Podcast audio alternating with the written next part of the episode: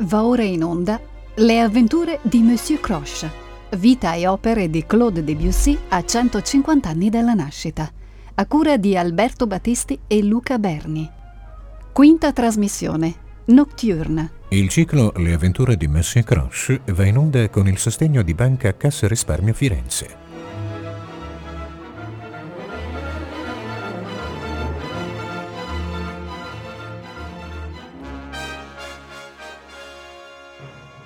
Abbiamo lasciato Monsieur Croche, il nostro Claude Debussy, eh, con il grande, unico capolavoro teatrale, Péléas et Mélisande. E facciamo un piccolo passo indietro perché ora torniamo all'inverno del 1894, parlando di una raccolta pianistica che a lungo è stata sconosciuta perché giaceva diciamo, in una collezione privata, che poi era quella di Alfred Cortot. Eh, so, è stata pubblicata questa raccolta che porta il titolo di Image oubliée, oubliée è stato aggiunto per distinguerlo dalle due raccolte di Image per pianoforte pubblicate da Debussy stesso. Eh, dicevo, questa edizione è stata pubblicata soltanto nel 1977 dall'editore Presser eh, negli Stati Uniti.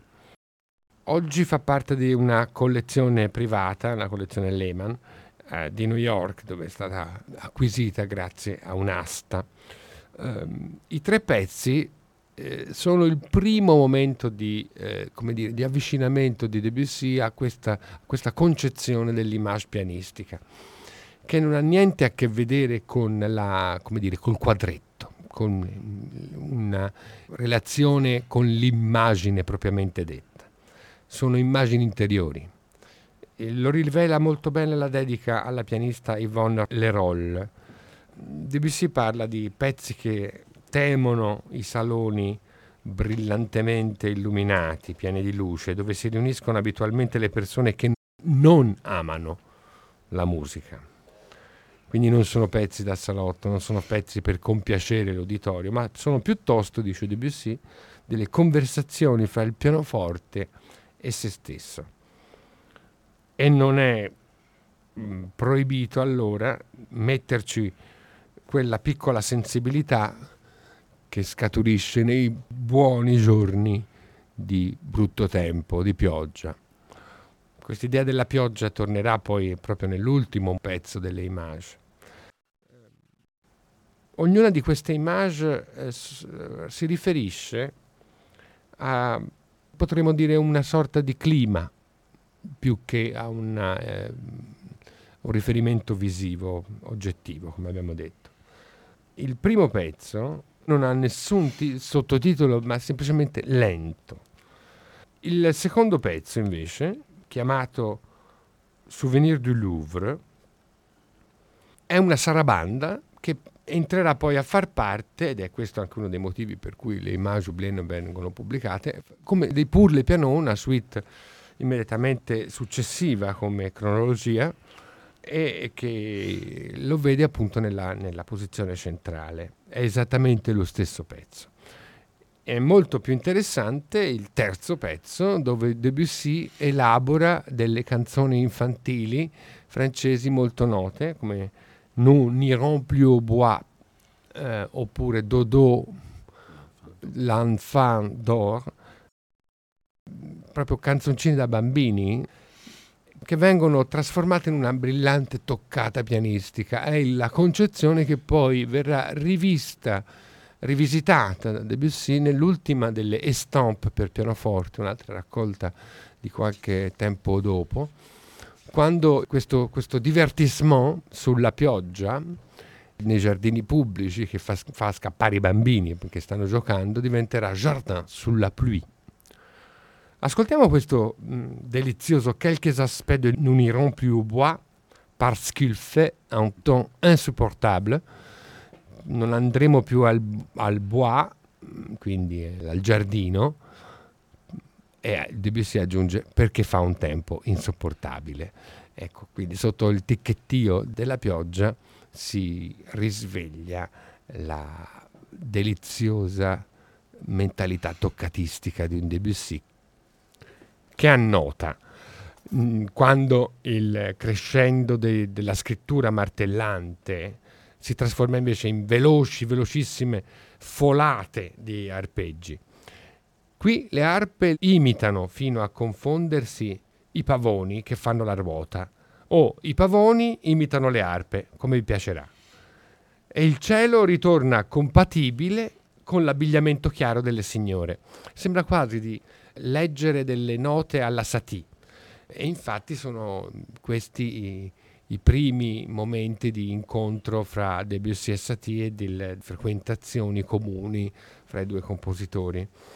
All'ultima sezione impone invece al pianista una specie di sgangherato scampanio e le battute finali sono sigillate da un, un altro mot d'esprit. Basta con questa campana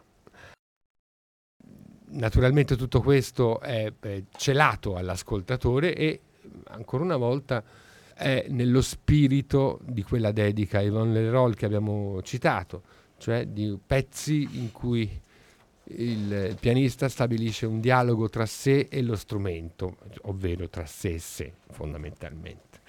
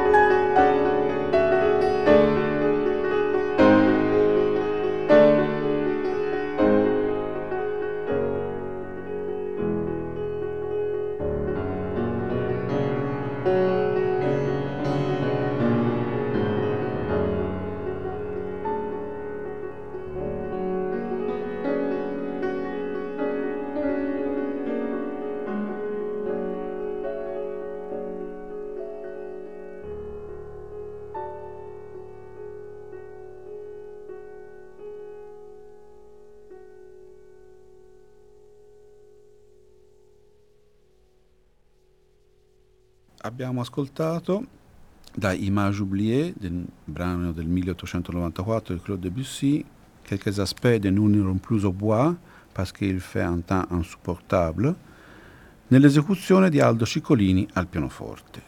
La dedica delle Image oubliée era stata scritta da Debussy per Mademoiselle Yvonne Leroll, che altri non è che la nipote di Ernest Chausson e figlia del pittore Henri Leroll, questo ci dà ancora una volta un'immagine di Debussy frequentatore di salotti e in questo caso del salotto del collega compositore, del ricco compositore Ernest Chausson, che ospitava spesso e volentieri il collega meno agiato nella sua casa di campagna. Infatti esistono diverse fotografie di queste riunioni musicali in casa di Chausson nella campagna vicino a Parigi.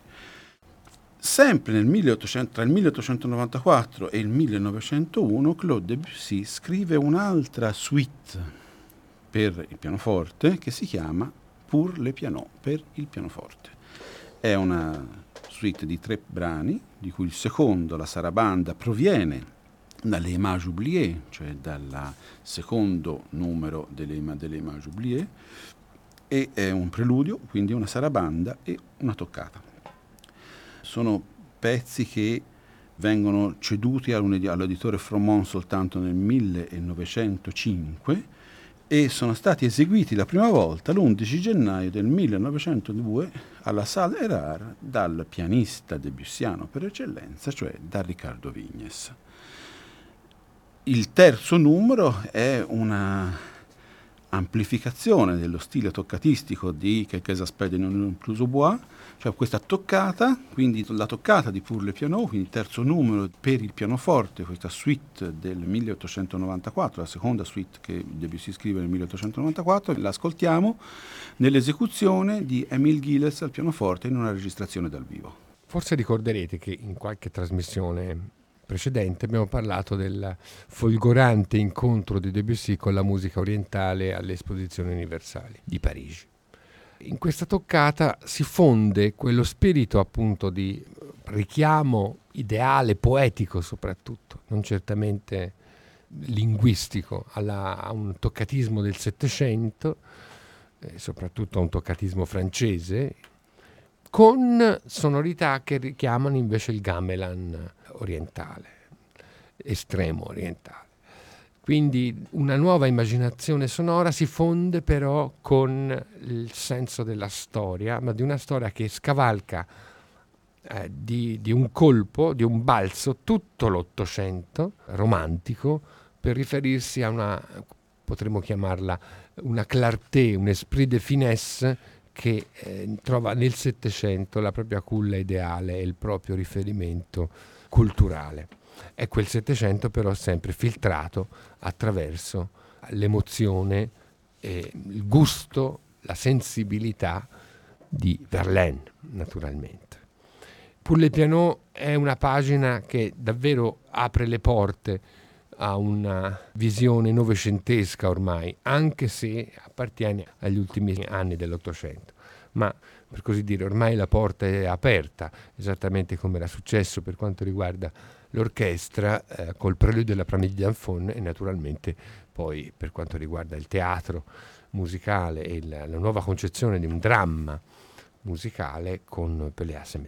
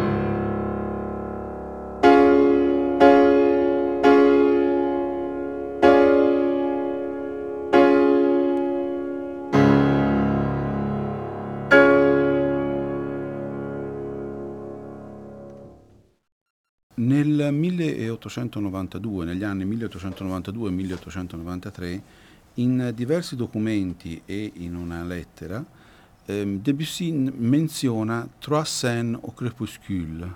Ne parla spesso con, in una lettera al, al principe Poniatowski, dicendo che ha in mente una composizione che avesse sogge- soggetto il crepuscolo, ovvero la notte.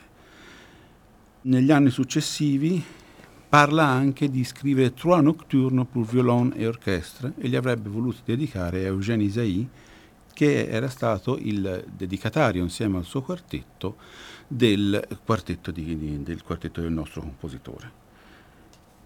Tra il 1897 e il 1899 prende forma invece un progetto ancora più ambizioso forse dei due, progetti, dei due progetti precedenti, cioè di un trittico sinfonico per orchestra e cori che si intitolerà Nocturne, cioè notturni, diviso in tre movimenti, Nuage, Fête e Sirène. Il titolo Dice Debussy stesso in una nota scrive il titolo Nocturne è usato qui in un senso più generale e soprattutto più decorativo. Non si tratta quindi della forma abituale del notturno, ma di tutto quello che questa parola contiene di impressioni e luci speciali.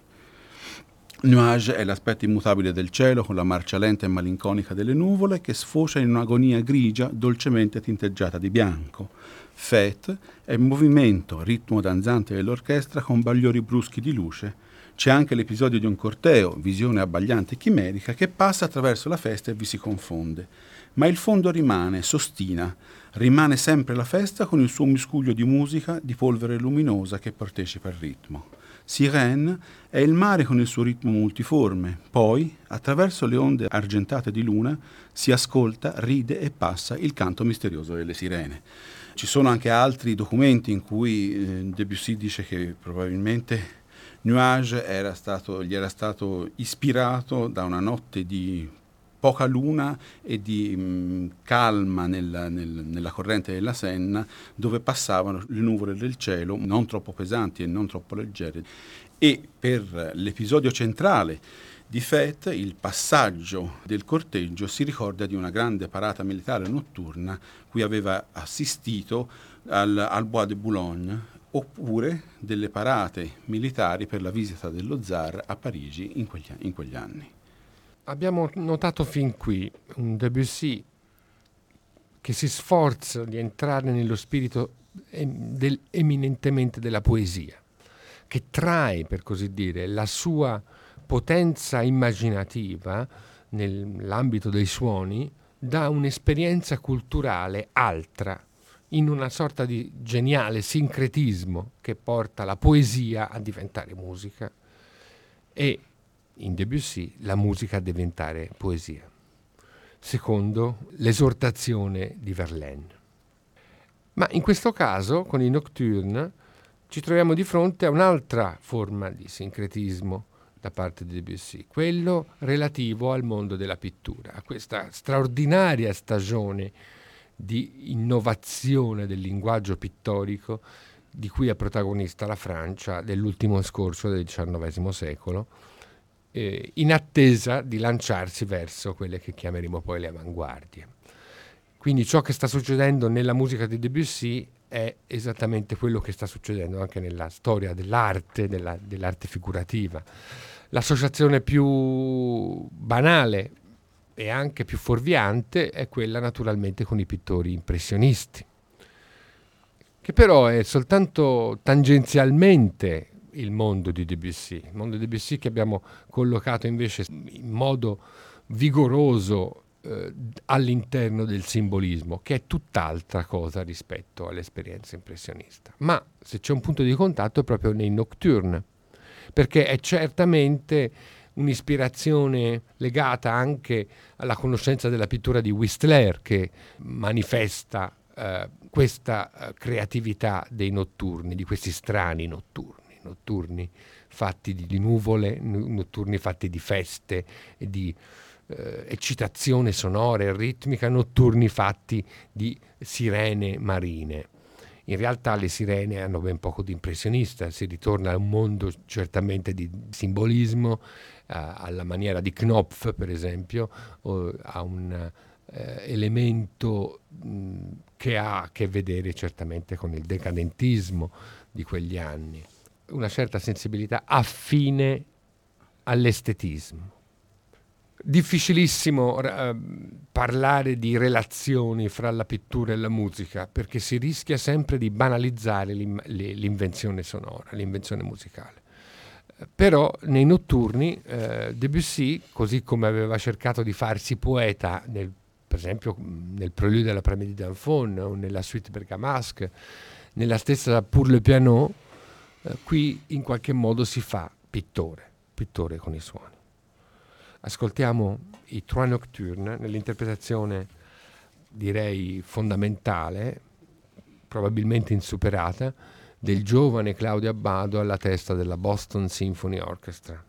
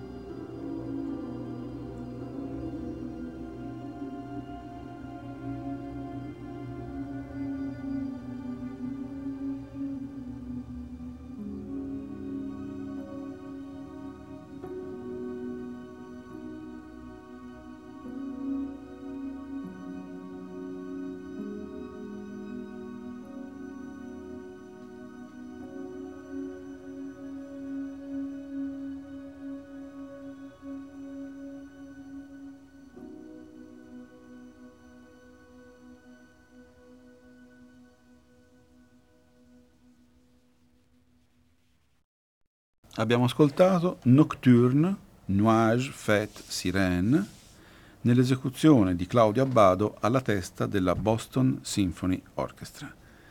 L'ultimo lavoro che in questa puntata vi presentiamo sono le Trois Chansons de Charles d'Orléans.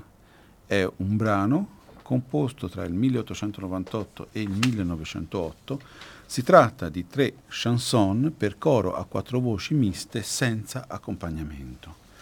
La scelta poetica sono le poesie del duca d'Orléans, nato nel 1394 e morto nel 1465, quindi c'è un ritorno di interesse da parte di Debussy per la poesia antica e, guarda caso, anche per la musica antica, perché già la forma di questa composizione per coro a quattro voci miste senza accompagnamento ci dice, ci parla comunque di musica scritta sicuramente con in testa quella musica antica che il nostro compositore aveva ascoltato negli anni, rom- negli anni romani e che continuava ad ascoltare in concerti eh, appositamente conce- concepiti nella chiesa di Saint-Gervais. Le trois chansons di Charles d'Orléans sono Dieu qui l'a fait bon regarder, quand j'ai oui le tambourin, hiver, vous n'êtes qu'un vilain, e li ascoltiamo eseguiti dal Monteverdi Choir diretto da Johnny Elliott Gardiner.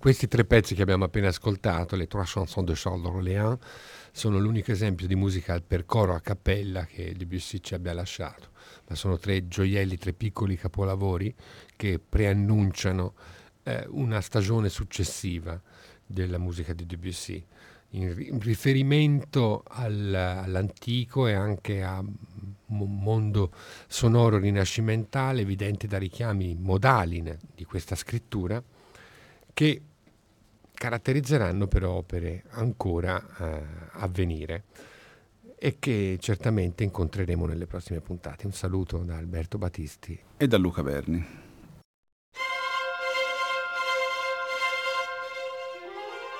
Abbiamo ascoltato Le avventure di Monsieur Croche, vita e opere di Claude Debussy a 150 anni dalla nascita, a cura di Alberto Battisti e Luca Berni. Quinta trasmissione Nocturne. Il ciclo Le avventure di Messi Croce va in onda con il sostegno di Banca Cassa Risparmio Firenze.